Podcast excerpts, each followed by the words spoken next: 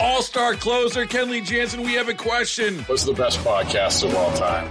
Baseball isn't boring, baby. I'm Rob Bradford, and every single day I'm sitting down with the biggest names to show you this great game is the greatest game. It's my podcast, it's my passion. It's a cause I started more than two years ago and is now the most prolific national daily baseball pod there is. Another fact. So jump aboard the BIB Express. Follow and listen to Baseball Isn't Boring, presented by Wasabi Hot Cloud Storage on the free Odyssey app or wherever you get your podcasts.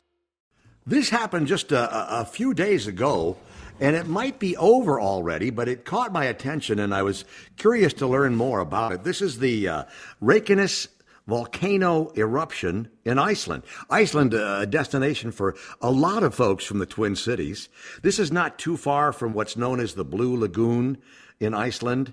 Um, and I think the town nearby, Grivnik, was evacuated completely. Everybody out. Let's go. We're turning the lights off uh, because of this volcano eruption. Because they ahead of time they don't know where it's going to go. Someone who's got an understanding of this uh, is Jon Major. He's the scientist in charge of the Cascades Volcano Observatory, the U.S. Geological Survey folks.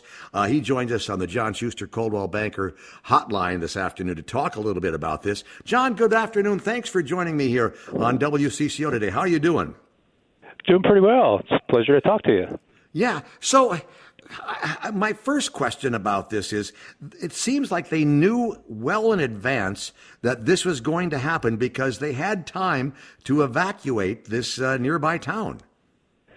Yeah, so so back in November, uh, they began to detect uh, a large swarm of earthquakes. Um, these were happening very frequently. They were pretty shallow. They were shaking the ground pretty hard that people could feel. And when the Icelandic uh, Meteorological Agency and, and the, the volcanologists in Iceland were kind of tracking where these earthquakes were and where they were trending, um, they saw that they were headed toward the town of Grindavik, and um, they actually started to get uh, deformation of the ground. The streets started cracking open, and they started getting little open fissures in the ground in the town. Uh, so this told them that there was a underneath the ground, there's what we call a volcanic dike. Uh, magma was moving underground and it was propagating along what we call a rift zone, a long linear length of the landscape. And so that pretty much convinced the authorities that it would be a good idea to evacuate the town.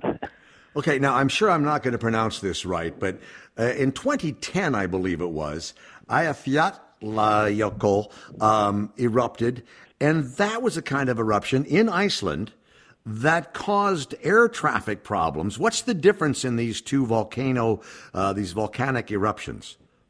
Yeah, the the main difference is that uh, the current activity in the Reykjanes Peninsula is in area that doesn't have a glacier on top of it. Um, so it is it's actually kind of cool because the Earth is formed of these different plates, as we call them, tectonic plates, and along the uh, the ocean of the Atlantic Ocean, the mid the middle of the Atlantic Ocean is what we call the Mid Atlantic Ridge, where the North American plate and the European plate are pulling apart.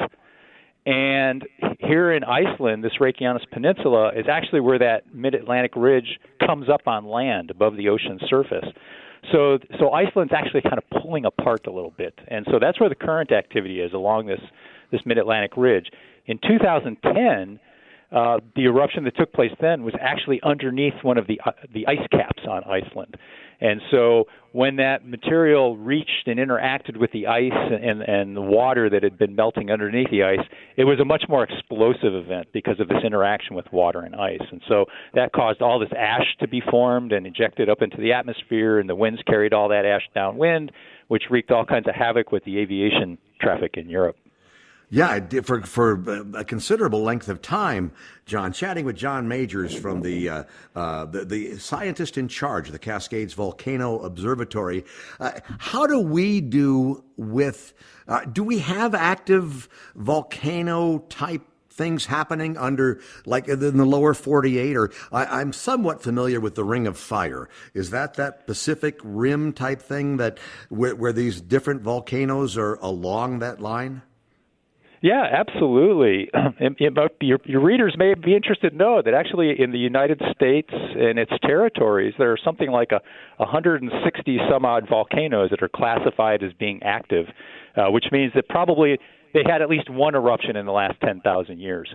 And at the USGS, we have five different volcano observatories that are responsible for you know monitoring and paying attention to these volcanoes. So here on the West Coast in Washington and Oregon, where I am, we have the Cascade volcanoes, the Cascade Mountains, which run from the Canadian border on the north down uh, down into northern California. Um, so uh, a lot of you know, so we've got several volcanoes here. Um, up in Alaska, the you know around the uh, Cook Inlet and all the way out through the Aleutian Arc, uh, there are volcanoes out there that our our colleagues up at the Alaska volcano have to pay attention to. Um, out in the middle of the Pacific Ocean, we have Hawaii, right? We've got Kilauea volcano and Mauna Loa volcano that your readers, uh, your listeners, has probably heard about. Um, we have our Hawaii Volcano Observatory out there. So yeah, we, all around that uh, that that kind of that Pacific rim, all the way stretching from you know South America up through Central America, Mexico, up through us here in North America, over into the Kamchatka Peninsula and Japan, down into Indonesia. Yeah, all around that uh, Pacific Ring, we call it the Pacific Ring of Fire. Um, we have active volcanism. All star closer Kenley Jansen, we have a question. What's the best podcast of all time? Baseball isn't boring, baby. I'm Rob Bradford, and every single day I'm sitting down with the biggest names to show you this great game is the greatest game. It's my podcast, it's my passion, it's a cause I started more than two years ago, and is now the most prolific national daily baseball pod there is. Another fact, so jump aboard the BIB Express. Follow and listen to Baseball Isn't Boring, presented by Wasabi Hot Cloud Storage on the free Odyssey app or wherever you get your podcasts. Can I can I ask where did your interest in this originate? I mean, this sort of study of these volcanoes. Yeah, sure.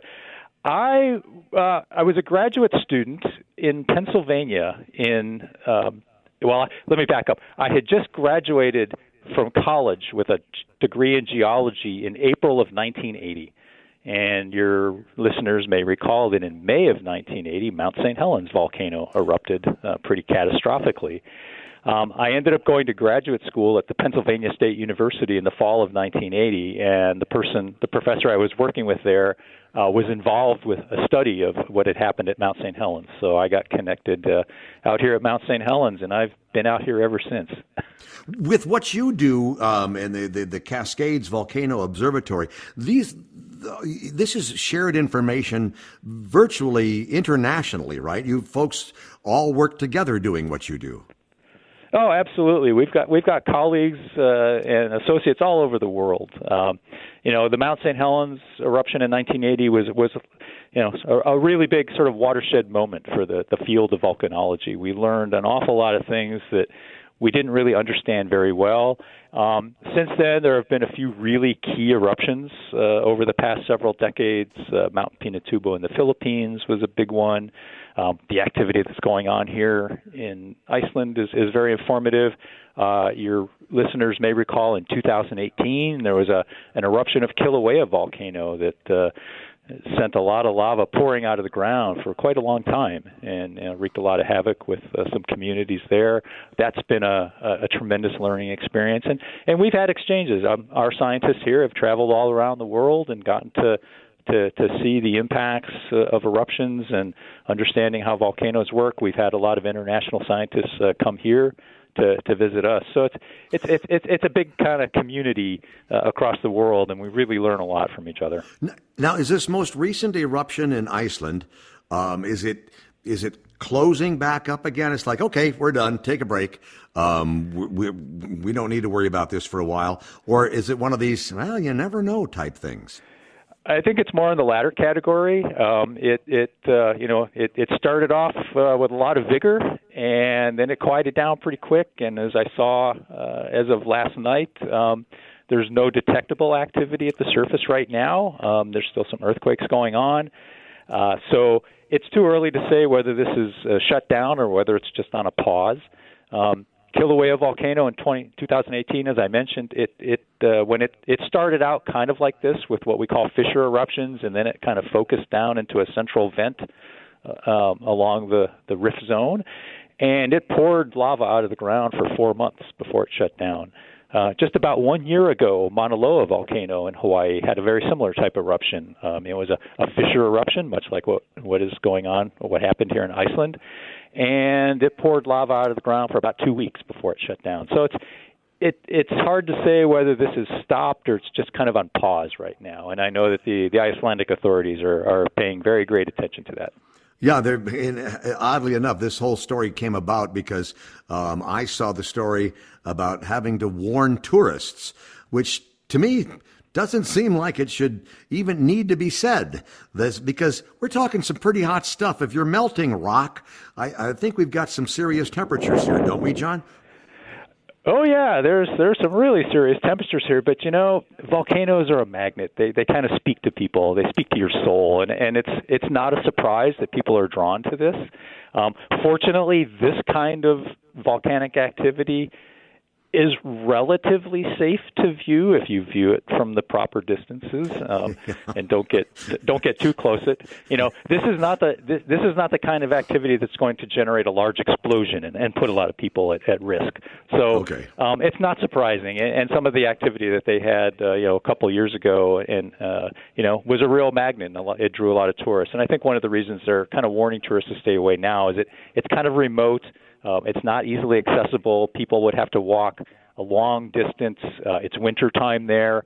Daylight is short, and, and people, some of the tourists I've heard, are, are kind of walking out that way, getting lost, and then having to, to kind of be rescued. So that that's really it. Um, but but it it really speaks to you. And I, you know, when I was in Hawaii in 2018, I mean, to stand near the channel and watch red hot lava go down the channel, it's just absolutely mesmerizing. I can imagine. Jon Major, you, you've captured my attention and uh, additional interest in all of this, so I appreciate your joining us this afternoon here on WCCO Radio. Um, it's Absolutely. just. Uh, it's a fascinating subject, and I can see how uh, you got t- taken up in it. So, thank you for sharing it with us here on, on News Talk 830 WCCO. Have a great afternoon. Have a great holiday, I, and uh, enjoy the time. I suppose you folks are always on duty, right? Always watching. Yeah, we're we're kind of on call all the time. I mean, you never know. Uh, our volcanoes here, we don't anticipate are going to wake up anytime real soon, but you never know. So we're we're constantly vigilant. We have instrumentation all across the landscape, and uh, you know, if anything goes on, we get alarmed, and you know, we're kind of on call 24/7 as needed. I, I, spent some interesting time before I let you go. Some interesting time at Mount Lassen National Park. Is in yeah. that's like active volcano area, right? Oh, absolutely. Mount Lassen erupted back. I think it was like 1915, 1917, right? It was, uh, so it's it's definitely uh, an active volcano. Um, it's one that our our sister observatory called the California Obser- Volcano Observatory. That's one that they pay attention to, and so um, they they they are responsible for paying attention to the instrumentation on the ground and, and try to detect any possible signals of, of any possible activity in that area. But yeah, I mean, just a little over 100 years ago, it had an eruption. So by by all accounts, it is still considered an active volcano fairly recent in in history here. So, hey, thanks again. Have a great afternoon, and again, I'll say, well, wish you a happy holidays here as we go forward. Yeah, you too. You Take too. Care. I appreciate having the opportunity to talk with you. 449 News Talk 830 WCCO. All star closer Kenley Jansen, we have a question. What's the best podcast of all time? Baseball isn't boring, baby. I'm Rob Bradford, and every single day I'm sitting down with the biggest names to show you this great game is the greatest game. It's my podcast, it's my passion, it's a cause I started more than two years ago, and is now the most prolific national daily baseball pod there is. Another fact, so jump aboard the BIB Express. Follow and listen to Baseball Isn't Boring, presented by Wasabi Hot Cloud Storage on the free Odyssey app or wherever you get your podcasts.